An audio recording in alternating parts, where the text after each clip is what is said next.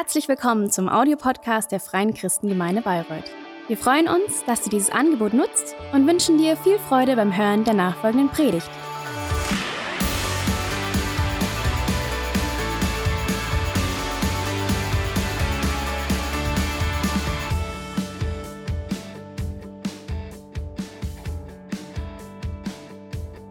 Ich freue mich, dass wir heute starten mit einer neuen Predigtserie. Und wir wollen uns in den nächsten Wochen beschäftigen mit einer ganz besonderen Person, und zwar mit Mose. Vielleicht hast du den Namen schon mal gehört und der Untertitel der Predigtserie ist Wüstenlektion zum Aufbrechen. Ähm, Mose ist eine der bekannt, bekanntesten, der prägendsten, der zentralsten Personen in der Geschichte Israels, einer der Charaktere, der Bibel überhaupt. Er ist eine absolute Schlüsselfigur. Er ist ein Leiter, ein Prophet, ein Befreier, der Befreier Israels. Er führt das Volk aus der Sklaverei in Ägypten. Er führt diesen Exodus, diesen Auszug an. Äh, Mose ist der, der das Gesetz empfängt. Er ist der, der das Volk durch die Wüste, und es war eine lange Wanderung, die am Ende 40 Jahre lang dauert, der das Volk durch die Wüste führt, am Ende bleibt ihm selber das gelobte Land oder der Eintritt ins gelobte, ins versprochene Land verwehrt. Aber Mose ist, Mose hat mich schon immer fasziniert. Mose ist auf der einen Seite Glaubensheld, er ist ein Vorbild, er, er ist, und das macht Jesus selber deutlich, er ist schon so etwas wie ein, ein Typus auf Jesus hin, den Retter, den Befreier für alle Menschen. Ähm, und doch und das macht Mose auch so spannend, ist seine Biografie alles andere als glatt und perfekt. Mose wird uns sehr, sehr menschlich gezeigt. Es ist ein Lebenslauf mit Höhen, Siegen, Wundern, aber genauso auch tiefen Brüchen und Krisen. Also echt heftig. Und äh, kaum eine Person wird uns da so ungefiltert gezeigt. Die Bibel schönt da nicht oder glorifiziert nicht, sondern zeigt ein Mann, und das werden wir in den nächsten Wochen sehen, der ausgesetzt und der abgelehnt wird, der rebelliert, der ausbricht, der totschlägt, jemand, der flieht, der sich zurückzieht, der aber auch wieder neu aufbricht, der mit Gott streitet, der folgt, der führt, jemand, der immer wieder aus der Haut fährt, aber der am Ende seine Berufung erfüllt. Also so eine interessante Person. Und ich habe gedacht, mit so jemandem können wir uns doch identifizieren, oder? Mose passt in unsere Zeit. Seine Reise ist unsere Reise und, und wir können so viel von, dies, von seinen Wüstenlektionen lernen für unser Leben. Und was wir tun wollen, ist in den nächsten Wochen mit Mose aufbrechen in die Freiheit. Weil wenn Mose für etwas steht, auch sinnbildlich, dann ist es eben dieser Exodus, diese Befreiung, dass wir, dass wir befreit werden zu dem Leben, zu dem Gott uns schon immer bestimmt hat. Dass wir in Freiheit leben, dass wir, dass wir errettet, befreit und geheilt werden von Gott. Und ich möchte euch einladen, seid da mit, voll mit dabei. Ähm, ich ermutige euch auch in den nächsten Tagen und Wochen die Geschichte von Mose zu lesen. So, ähm, schlag deine Bibel auf, die ersten fünf Bücher Mose. Ähm, es fängt an mit dem zweiten Buch Mose. Und heute geht es erstmal um das, was in 2. Mose Kapitel 1 und 2 erzählt wird. Relativ kompakt. Das ist so, ähm, ja, so sehr, sehr komprimiert und die Ereignisse überschlagen sich. Und ich möchte das so ein bisschen ähm, zusammenfassen. Ähm, der Kontext war, dass das Volk Israel bereits seit 400 Jahren als Fremder lebte in Ägypten. Sie sind damals durch Josef, Jakob mit seinen zwölf Sohnen sind sie nach Ägypten gekommen. Der Auslöser war äh, eine Hungersnot und der, der Pharao war immer sehr freundlich. Sie waren gesegnet und sie haben sich dort in der Fremde großartig entwickelt. Sie sind gewachsen, groß geworden. Und irgendwann kommt ein, ein Pharao an die Macht, der sich an all das nicht mehr erinnert und der irgendwann Angst bekommt und sagt, oh, also diese Hebräer wurden sie damals genannt. Man weiß nicht genau, wo, wo der Ursprung dieses Namens ist, aber wenn von den Hebräern gesprochen wurde, dann war das eigentlich Ausdruck von Geringschätzung und Verachtung. Also diese Hebräer, diese Fremden im Land, wurden dem Pharao zu groß, zu stark, zu mächtig, also sagte er, okay, ich muss die irgendwie klein halten und er macht sie zu Sklaven, sie müssen hart arbeiten, aber das Erstaunliche ist, je härter sie arbeiten, desto stärker und größer werden sie. So ist manchmal interessant, dass das, was der Feind gebrauchen möchte, um uns klein zu halten, ähm, letztlich dazu dient, dass wir stärker werden und wachsen. Ähm, also sagt er, lasst sie noch härter arbeiten und bestraft sie, wenn sie nicht ihr Soll erfüllen, wenn sie ihre Leistung nicht bringen. Aber all das funktioniert nicht. Also sagt er, der Pharao irgendwann ähm, zu den Hebammen, dort er sagt, wenn, ähm, ein, wenn Jungen geboren werden, dann bringt sie direkt nach der Geburt um. Und das sind aber Gott, gottesfürchtige Frauen, die sagen, nee, das machen wir nicht. Also funktioniert auch das nicht, sodass der Pharao am Ende sagt, jeder neugeborene Junge, der Hebräer soll in den Nil geschmissen werden, soll getötet werden. So, das ist der Kontext, in dem jetzt Mose geboren wird. Ähm, und weil die Mutter befürchten muss, dass Mose eben auch in den Nil geworfen wird, versteckt sie ihn die ersten Monate. Seine Mutter heißt Jochebed und es gelingt ihr drei Monate lang, Mose versteckt zu halten. Ich weiß nicht, wie man das macht, aber irgendwann kommt ein Punkt, wir wissen nicht warum, wo es heißt, dass, dass sie merkte, sie kann ihn nicht länger schützen. Sie muss ihn, sie muss irgendwas tun. Und jetzt macht sie etwas ganz Verrücktes. Ähm, sie packt ihn in einen kleinen Schilfkorb, in eine Kiste und setzt ihn am Nilufer im Schilf aus. Das heißt, Mose wird ausgesetzt. Und seine Schwester, seine große Schwester Mirjam, die beobachtet das so ein bisschen, die hat einen Blick drauf, beobachtet das aus der Ferne. Und dann beobachtet sie, wie die Tochter des Pharaos mit ihren Dienerinnen ans, an den Nil kommt. Ähm, sie geht baden und die Dienerinnen sind am Ufer. Und dann entdeckt diese Pharaos Tochter dieses Körbchen. Sie hört vielleicht einen Schreien und sie sagt den Dienerinnen, bringt mir dieses Körbchen. Sie macht es auf und ähm, da liegt dieses Kind drin und sie, sie schnallt ziemlich schnell, das muss ein, ein, ein Kind, ein Junge von den Hebräern sein. Und die Schwester, sie nutzt, die, also die, die, die Tochter, sie hat Mitleid. Und jetzt kommt Mirjam, die das Ganze beobachtet. Sie nutzt die Gelegenheit und sie spricht diese, diese Frau an und bietet ihr an, dass sie dafür sorgen kann, dass das Kind gestillt wird, dass dieses Kind aufgezogen wird. Und sie ist damit einverstanden, so dass Mose schätzungsweise die ersten drei, vier Jahre zu Hause aufwächst, bis er sozusagen entwöhnt ist. Und dann nimmt ihn die Pharaos Tochter als Sohn an und zieht ihn im Palast groß. Ich meine, das ist eine verrückte Geschichte, oder? Der Sohn eines Sklaven wird zum Prinzen. So, das ist so der Stoff, aus dem Hollywood-Filme gemacht werden. Ne? Aber es war ganz schön dramatisch. Und so wächst Mose mit allen Privilegien des Hofes aus. Er ist gebildet und er gehört zur absoluten Weltelite der damaligen Zeit. Aber er kann eines nicht tun, nämlich seine Wurzeln vergessen. Er kann nicht verleugnen, er spürt in sich drin, wo er herkommt. Und es wird dann berichtet, dass er eines Tages zu seinen Landsleuten geht und er sieht, wie, wie hart die arbeiten müssen. Und dann bekommt er mit, wie ein Hebräer, einer seiner Leute von einem ägyptischen Aufseher geschlagen wird. Und Mose ist so voller, voller Wut und Zorn, dass er im nächsten unbeobachteten Augenblick im Affekt diesen Aufseher totschlägt und ihn im Wüstensand verscharrt. Und dann haut er ab. Und dann heißt es, am nächsten Tag ging er wieder zu seinen, zu seinen Leuten und bekommt mit, wie zwei sich streiten.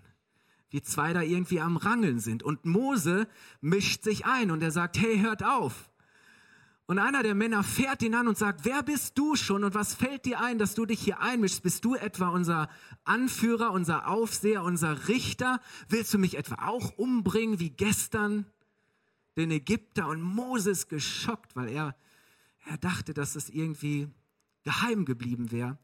Und es macht die Runde und als der Pharao erfährt, was passiert ist, will er Mose töten lassen und Mose muss fliehen, sofort. Er kann nichts mitnehmen, er muss alles hinter sich lassen. Er muss abhauen und er flieht aus Ägypten und kommt ins Land Midian. Interessant, Midian äh, bedeutet Urteil oder Streitsache. Das heißt, das war letztlich sein, sein Urteil, das war die Konsequenz. Und Midian ähm, war nichts anderes als eine Wüste, Gebirge. Und dort lebten sehr kriegerische Nomaden. Also das war nicht irgendwie ne, so der Komfort des Palastes, sondern das war Wildnis, das war Wüste, das war ein gefährlicher Ort, an dem Mose jetzt landet. Und dann lesen wir weiter, wie er heiratet Zipporah, die Tochter eines Priesters in Midian und, und er wird Hirte, er hütet die Schafe seines Schwiegervaters und er bekommt später zwei Söhne und das ist so das, was vor allem in 2. Mose 2 geschildert wird. So, welche prägenden Erfahrungen macht Mose in den ersten 40 Jahren seines Lebens? Es ist interessant, Mose äh, wird 120 und viele Bibelausleger sagen, dass man eigentlich das Leben von Mose in drei Abschnitte unterteilen kann. Die ersten 40 Jahre in Ägypten, die zweiten 40 Jahre in Midian als Hirte und dann die letzten 40 Jahre Wüstenwanderung mit dem Volk. Ist interessant. So, wir schauen mal auf diesen ersten Abschnitt, die ersten 40 Jahre, was Mose da erlebt. Und das erste ist, am Anfang seines Lebens steht die Erfahrung des Ausgesetztseins. Mose wird ausgesetzt. Hat er sich nicht ausgesucht, sondern ja, das war einfach das Schicksal oder die Entscheidung seiner Mutter. Und ich habe gedacht, hey, geht es uns nicht manchmal auch so, dass wir uns in gewisser Weise ausgesetzt fühlen? Dass wir ganz verschiedenen Dingen im Leben ausgesetzt sind. Wir sind sozusagen dem Leben ausgesetzt, wir sind der Welt ausgesetzt, wir sind unseren Mitmenschen ausgesetzt. Ähm, in dieser Welt erfährt man viel Gutes und Chancen und, und Überraschungen, aber eben auch jede Menge Gefahren und Unsicherheiten. Viele Dinge, denen wir ausgesetzt sind. Und manchmal fühlen wir uns vielleicht auch wie Mose, so in einem einen kleinen zerbrechlichen Kasten auf dem reißenden Strom des Lebens ausgesetzt. Und wir wissen nicht genau, wo uns das hinführt, wo wir ankommen, ob wir überhaupt ankommen, wohin uns das Ganze führen wird. Und ganz ehrlich, leben wir nicht gerade auch in so Zeiten, wo man manchmal das Gefühl hat, was sind wir alles für Dingen ausgesetzt im Moment? Also denkt einfach mal an die letzten zwei Jahre der Pandemie. Das hätte sich ja keiner von uns vorstellen können. Und als wäre das nicht schon genug, so sind wir jetzt diesem Krieg ausgesetzt, sind so viele Menschen dieser Gewalt, diesem Terror ausgesetzt und, und dann spüren wir die Auswirkungen, sind den Auswirkungen des Klimawandels ausgesetzt und, und dann spricht man von Inflation oder Stagflation, also all das, was, was vielleicht auch an Weltwirtschaft zusammenbrechen wird in den nächsten Jahren. So viele Dinge, denen wir ausgesetzt sind, die uns irgendwie erschrecken, die uns Sorgen machen können. Und ja, ich glaube, letztlich werden oder sind wir dem Leben und sind wir der Welt ausgesetzt. Und äh, man hört immer mehr, dass junge Leute ähm, sich darüber Gedanken machen oder zweifeln, ob man es überhaupt noch verantworten kann, Kinder in diese Welt zu setzen. Sozusagen, Mensch, will ich das, will ich meine, meine Kinder all dem aussetzen? Oder manchmal vielleicht sogar andersrum, will ich der Welt den Kindern aussetzen?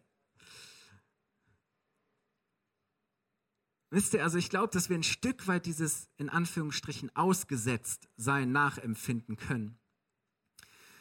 Aber wichtig ist, ja, Mose wird ausgesetzt, aber auf ihn wird gleichzeitig geachtet und er wird gerettet.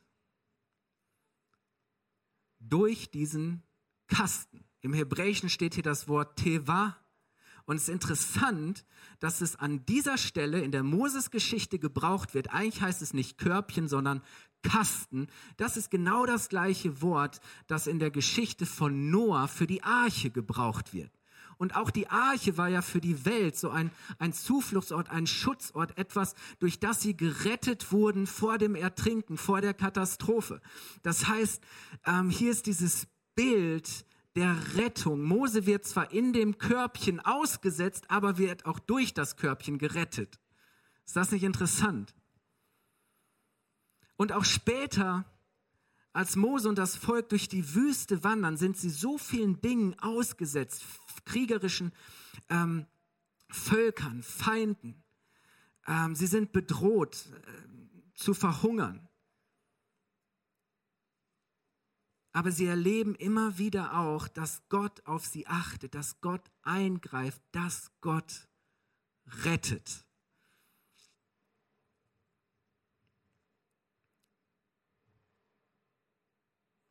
Und das ist, glaube ich, auch so eine Botschaft an uns, zu sagen, ja, wir sind zwar in der Welt vielem ausgesetzt, es gibt Gefahren, jeder von uns kennt Wüsten, jeder von uns kennt Dürren, aber gleichzeitig sind wir auch immer schon gerettet. Ja, wir sind ausgesetzt, aber wir sind auch schon gerettet. Das ist diese Perspektive, die wir haben, dass wir durch Jesus schon gerettet sind, dass er unsere Zuflucht ist, dass er der Ort ist, wo wir Schutz finden können. Das heißt, diese erste Erfahrung ist das Ausgesetztsein. Eine zweite Erfahrung, die Mose macht, ist das Fremdsein. Das Fremdsein. Mose erlebt nicht nur das Ausgesetztsein, sondern auch das Fremdsein. Er weiß nicht, wer er ist. Bin ich ein Hebräer? Bin ich ein Ägypter? Bin ich ein Midianiter? Ja, ich habe eine Frau aus Midian geheiratet und dort bin ich Hirte. Wer bin ich? Wo ist mein Platz? Wo gehöre ich hin? Wo werde ich gebraucht? Wo, wer bin ich? Das ist ja auch so eine Frage. Oder er ist total entwurzelt, er muss fliehen, er ist auf der Flucht, er hat nicht das Gefühl, schon wirklich da zu sein, wo er hingehört. Und in gewisser Weise fühlen wir uns auch vielleicht in dieser Welt manchmal fremd und suchen so nach unserem Platz. Und das ist sogar biblisch, weil Jesus spricht darüber, dass Menschen, die an ihn glauben und die ihm folgen, die zu ihm gehören, in dieser Welt Fremde sind. Das ist eine Feststellung oder sogar auch eine Forderung von Jesus, dass er sagt, dass wir in der Welt leben, aber dass wir nicht von der Welt sind. Lass uns mal reinschauen in Johannes 17, Vers 13 bis 16, was Jesus dort sagt. Das ist Teil des, des hohepriesterlichen Gebets, also vor seiner Verurteilung, Verhaftung, seiner, seiner Kreuzigung spricht Jesus mit seinem Vater im Himmel. Und er betet, jetzt aber komme ich zu dir. Und ich sage das alles, solange ich noch hier in der Welt bei ihnen bin, damit meine Freude sie ganz erfüllt. Ich habe ihnen dein Wort weitergegeben. Was ist die Konsequenz? Und nun hasst sie die Welt, weil sie nicht zu ihr gehören, so wie auch ich nicht zu ihr gehöre. Ich bitte dich nicht, sie aus der Welt herauszunehmen. Wir sind ausgesetzt, oder? Aber ich bitte dich, sie vor dem Bösen zu bewahren, zu bewahren, zu retten. Sie gehören nicht zur Welt, so wenig wie ich zur Welt gehöre. In gewisser Weise sind Christen, Gläubige, Menschen, die zu Jesus gehören, Außerirdische, möchte ich es mal so nennen. So, ja, wir sind in der Welt, aber wir sind nicht von der Welt. Wir sind außerirdisch. Ähm, Petrus beschreibt das mal in seinem Brief, 1. Petrus 2, Vers 11, folgendermaßen. Er sagt, liebe Freunde, ihr seid nur Gäste und Fremde in dieser Welt. Ihr seid nur Gäste und Fremde in dieser Welt. Und hey, ist das nicht manchmal eine Spannung? Irgendwie gibt, ich weiß nicht, ob du das kennst, manchmal eben auch dieses Gefühl, fremd zu sein. Anders zu sein. Ja, als Christen sind wir dazu bestimmt, in der Welt zu sein. Wir sollen, Jesus sagt, so wie der Vater mich gesandt hat, so sende ich euch. Ähm, wir sollen gehen, folgen, wir sollen lieben, wir sollen geben, wir sollen dienen, wir sollen uns Jesus hingeben. Wir sollen Jesus in dieser Welt verherrlichen, den, der nicht von dieser Welt ist.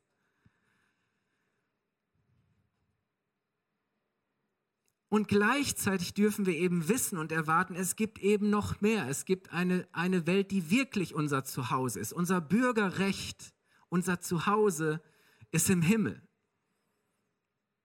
Und deswegen ist es so wichtig, dass wir uns nicht irgendwie so einigeln, dass wir uns so ins Private zurückziehen und sagen, naja, Glaube, das ist Privatsache und das lebe ich so für mich in meiner Gemeinde und in meinem Wohnzimmer so dass, dass man sich irgendwie versteckt zurückzieht, ähm, dass man zuerst Bequemlichkeit und Sicherheit sucht. Nein, an Jesus zu glauben in dieser Welt ist nicht bequem. Das ist immer ein Stück sich fremd fühlen. Ist immer ein Stück anders sein. Und deswegen, wir sind nicht dazu berufen, in Bequemlichkeit und Sicherheit zu leben. Auch klar, Gott ist unser Schutz sondern in gewisser Weise sollen wir die Rauheit, die Wildheit, die Unangepasstheit des Glaubens leben. Wow.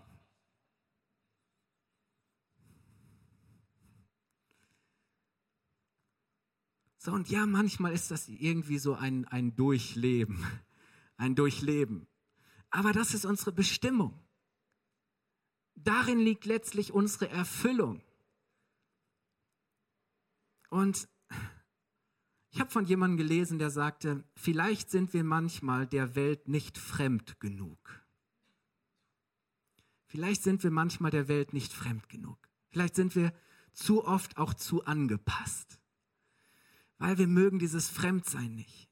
Aber wisst ihr, Identität zu finden und zu leben ist eben nicht so einfach. Auch für Mose war das ein, ein Durchleben, ein, ein sich durchringen, ein Durchkämpfen. Und und wir spüren das, irgendwie will er das gewaltsam lösen, er will das erzwingen, er will sich aus eigener Kraft behaupten, befreien. Ähm, aber das funktioniert nicht, weil Identität kann man sich nicht selber geben. Kannst du nicht erreichen durch eigene Anstrengung, durch eigene, durch eigene, indem du es selber dir erkaufst oder indem du es irgendwie versuchst, so gewaltsam zu ergreifen. Und, und Mose spürt, dass das nicht funktioniert. Und für ihn heißt das, dass er fliehen muss, dass er erstmal ausbrechen muss, dass er isoliert ist in der Wüste. Und damit teilt er letztlich auch das Schicksal von Jesus, der bevor er anfängt, in dieser Welt zu dienen, auch erstmal 40 Tage in der Wüste verbringt. Kein Zufall, dass diese Parallele zwischen Mose und Jesus hier besteht. Ähm, Mose findet sich wie Jesus später in der Wüste wieder, in dieser Abgeschiedenheit. Und das ist ja auch für Jesus der Prüfstein. Was ist seine eigene Identität? Und der Feind, der Teufel, kommt und sagt, wenn du wirklich Gottes Sohn bist, dann tu doch dieses oder jenes. Das, was die Leute von dir erwarten. Dann geh doch den bequemen Weg. Dann musst du doch nicht hier der Fremde sein und all diese Widerstände irgendwie aushalten, diesen Weg gehen. Das ist genau der Punkt. So, und, und Mose und Jesus, sie teilen dieses Schicksal, dass sie von, den, von ihren eigenen Leuten, dass sie von den Eliten abgelehnt werden, dass sie ausgegrenzt, dass sie verspottet, gehasst, dass Jesus am Ende sogar getötet wird. Und ich meine, wie krass ist das denn? Aber das bedeutet ein Stück weit dieses Fremdsein. Und vielleicht kennen auch wir das Gefühl, nicht oder noch nicht am richtigen Platz zu sein. Ein Leben zu führen, das uns eben nicht erfüllt. Ein Leben, das uns vielleicht fremd bleibt. Und, und so ist das, glaube ich, auch so eine, so eine Grunderfahrung, die wir neben dem Ausgesetztsein haben, dass wir auch dieses Fremdsein kennen. Und ich komme zum dritten, zu der dritten Erfahrung von Mose, was das mit Mose macht oder bedeutet, und das ist das Zerbrochensein.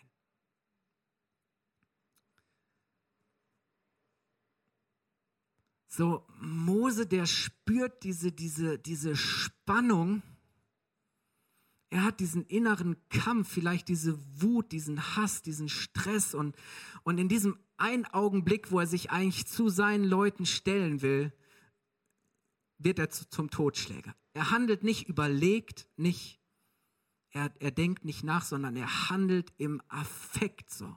Da entlädt sich irgendwas bei ihm. Und, und ja, Mose erschlägt einen Menschen. Mose ist auch der, der später so in seiner Wut, im heiligen Zorn die Gesetzestafeln vom Himmel zerschmettert. Also ich glaube, Selbstbeherrschung, da hat er noch einiges so vor sich. Ja, Mose ist der, der sich nicht aus eigener Kraft, sondern mit Gottes Hilfe beim Pharao durchsetzt. Er ist der, der das Volk herausführt. Er ist der, der die Ketten der Sklaverei zerbricht, aber vorher zerbricht er selbst. Er ist der, der alle Brücken abbricht, der Beziehungen abbricht, der, der erstmal, der diese Zerbrechlichkeit, der diese Fremdheit spürt und erfährt. Und ich glaube, dass letztlich, und das ist auch das Zeugnis, das die Bibel über uns Menschen ähm, gibt, dass wir alle gebrochene Menschen sind. Dass wir alle gebrochene Menschen sind, dass Zerbrochenheit menschlich ist. Ja, dass wir vielleicht selber erleben, wie Dinge zerbrechen, dass, dass wir selber irgendwie an Dingen zu scheitern oder zu zerbrechen drohen, dass wir selber an etwas zerbrechen. Wir spüren diese Zerbrechlichkeit und wir spüren die Endlichkeit des Lebens. Und das ist diese Erfahrung, die dieser Mose, die das, die, die das Leben von Mose in diesen, in diesen ersten 40 Jahren kennzeichnet. Das ist das, was Mose in die Wüste führt. Was da passiert, wenn wir uns nächsten Sonntag anschauen. Aber hier bleibt erstmal so dieses große Fragezeichen. So ist all diese Fragen, die er hat, sind an dem Punkt noch nicht beantwortet. Mose weiß noch nicht, wie das mal weitergeht, oder? So, also wir sind immer so ganz schnell und sagen, na ja, ja, dann ist er doch in der Wüste und dann kommt irgendwann der Dornbusch und dann, ne? Aber erstmal ist Mose in diesem in diesem Zustand, in dieser Erfahrung des Ausgesetztseins, des Fremdseins, des Zerbrochenseins. Und wisst ihr, was mich jetzt aber so fasziniert und was, glaube ich, für uns die Message ist ähm, aus dem, dass Krise immer auch Chance ist. Dass das Ende ein zum Neubeginn, zum Anfang werden kann. Wisst ihr, weil in Mose seinem Zerbrechen und in seinem Abbrechen ist schon etwas Neues im Anbrechen und Aufbrechen. Weil Mose bricht auf. Ja, er weiß noch nicht, wie es weitergeht, aber er weiß, okay, ich kann hier nicht mehr bleiben, ich muss raus, ich muss fliehen. Ja, Mose scheitert. Mose hat keinen Platz, er flieht, er steht vor dem Nichts. Und was wird Mose? Er ist nicht mehr der große Prinz. Mose wird zum Niemand. Mose hat keinen mehr. Seine Familie ist an einem fremden, gefährlichen Land. Und er ist ein Hirte, der Schafe hütet irgendwo im Niemandsland, in der Wüste. Mose wird zum Niemand. Er steht vor dem Nichts. Aber wisst ihr, sein Abbruch wird zum Umbruch. Und sein Zerbruch wird zum Aufbruch. Mose bricht auf. Und das ist vielleicht die Message, die wir daraus nehmen können, zu sagen, hey, mein Bruch im Leben kann zum Aufbruch werden. Manchmal muss vielleicht erst unser falsches Selbstbild zerbrechen. Manchmal muss vielleicht erst unser Stolz unser Ego, das, was wir selber von uns meinen, denken, halten oder meinen sein zu müssen, muss erstmal zerbrechen. Vielleicht müssen manchmal irgend, erstmal irgendwelche Lebenslügen, die wir immer geglaubt haben, denen wir gefolgt sind, für die wir gelebt haben, zerbrechen. Vielleicht müssen manchmal Ambitionen, die uns nicht dorthin bringen, wo Gott uns eigentlich haben möchte, zerbrechen. Vielleicht müssen wir manchmal erst scheitern. Vielleicht muss manchmal erst ein falsches Weltbild zerbrechen. Manchmal müssen wir erst abbrechen, um aufbrechen zu können. Ist doch so, oder? Wenn du irgendwo lagerst und es dir eingerichtet hast, dann musst du erstmal abbrechen, um wieder aufbrechen zu können. Manchmal müssen wir erst zurücklassen, um uns einlassen zu können auf etwas Neues. Manchmal müssen wir erst etwas verlieren, um zu gewinnen. Manchmal ist das der erste Schritt in die Freiheit. Manchmal führt uns diese Erfahrung vielleicht erst in die Wüste, an diesem Ort, wo wir niemals sein wollen, wo Gott uns aber begegnen kann, wo Gott zu uns sprechen kann.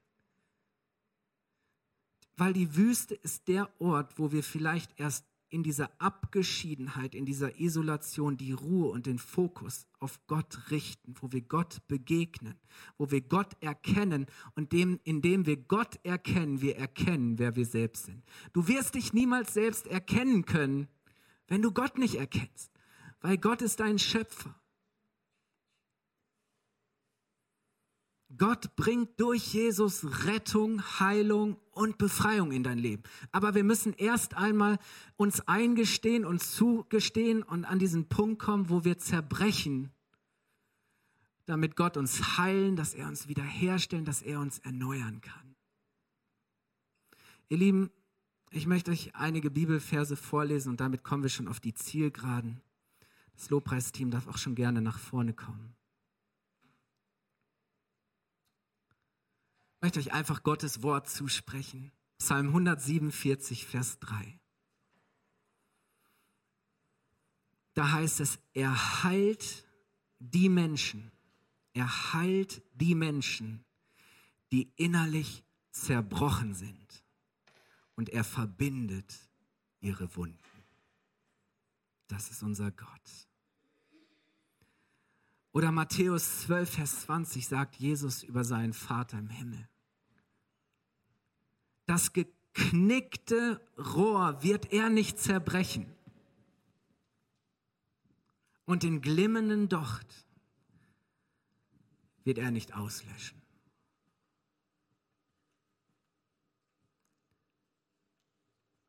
Lukas 4, Vers 18 spricht Jesus darüber, warum er in diese Welt gekommen ist.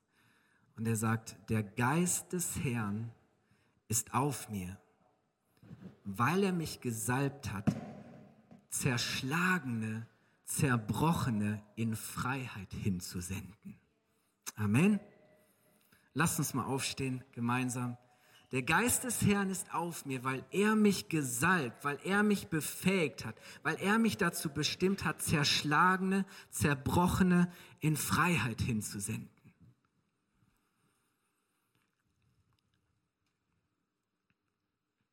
Gottes Geist ist jetzt auch hier heute Morgen. Und da, wo wir zerbrochen sind, dürfen wir kommen. Da, wo wir zerbrochen sind, dürfen wir aufbrechen. da, wo wir Dinge abbrechen, dürfen, dürfen wir sagen, hey, es ist, es ist ein Umbruch. Und ich möchte sagen, Mose landet in der Wüste. Und ja, es ist für ihn eine Zeit der Prüfung. Es ist eine Zeit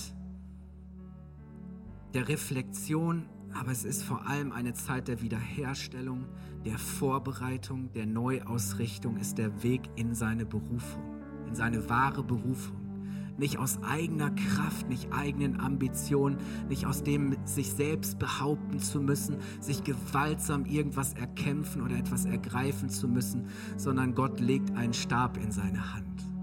Und er sagt so, ich bin mit dir, meine Kraft und meine Macht ist mit dir, nicht aus eigener Kraft. Und Wisst ihr, unser Ausgesetztsein, unser Fremdsein, unser Zerbrochensein ist die Chance für einen Umbruch und für einen Aufbruch. Hey, vielleicht denkst du gerade an eine gescheiterte oder zerbrochene Beziehung. Vielleicht denkst du an zerbrochene Träume, Vorstellungen, die du für dich oder für deine Kinder, für deine Familie gehabt hast.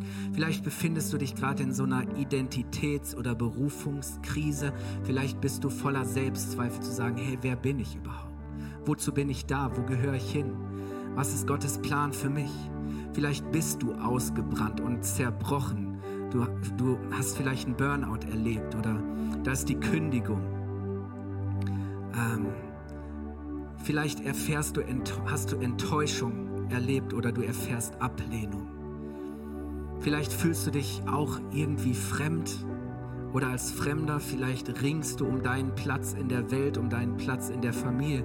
Vielleicht suchst du deinen Platz in der Kirche, in der Gemeinde, suchst dein Zuhause.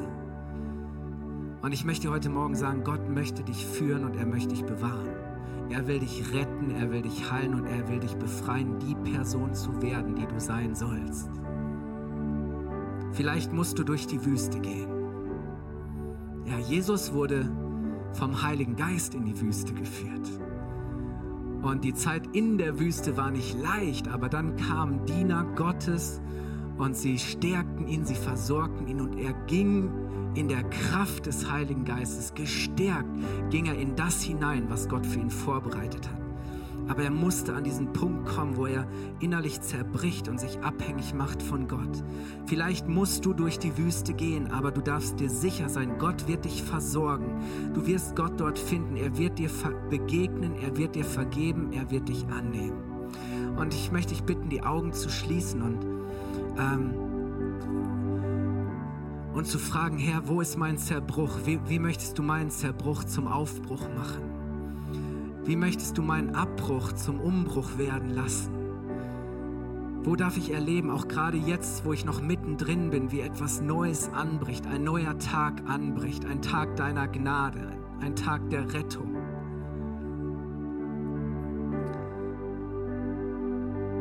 In der Vorbereitung kam so dieses Lied in mich, dieses Ist da etwas zerbrochen in mir? Du sollst zu sagen, hey Jesus, komm komm du rein. Und ich möchte dich ermutigen, ähm, wenn du das empfindest, wir wollen jetzt dieses Lied gemeinsam singen und lass es doch deine Antwort sein. Lass es dein Gebet sein. Sag damit, ja, Jesus, ich komme zu dir mit all meiner Zerbrochenheit, in meinem Fremdsein, in meinem Abgelehntsein. Und ich komme zu dir, der mich annimmt, der mich berührt, der mich verändert, der mich erneuert. Amen.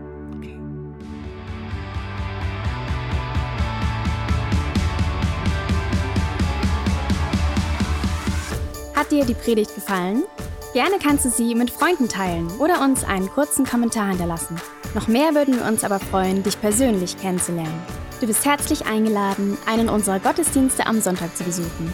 Alle Infos findest du unter www.fcg-bayreuth.de. Dort kannst du uns auch eine persönliche Nachricht schreiben, wenn du mehr über ein Leben mit Jesus erfahren möchtest oder andere Fragen zum christlichen Glauben hast. Bis zum nächsten Mal. Ade!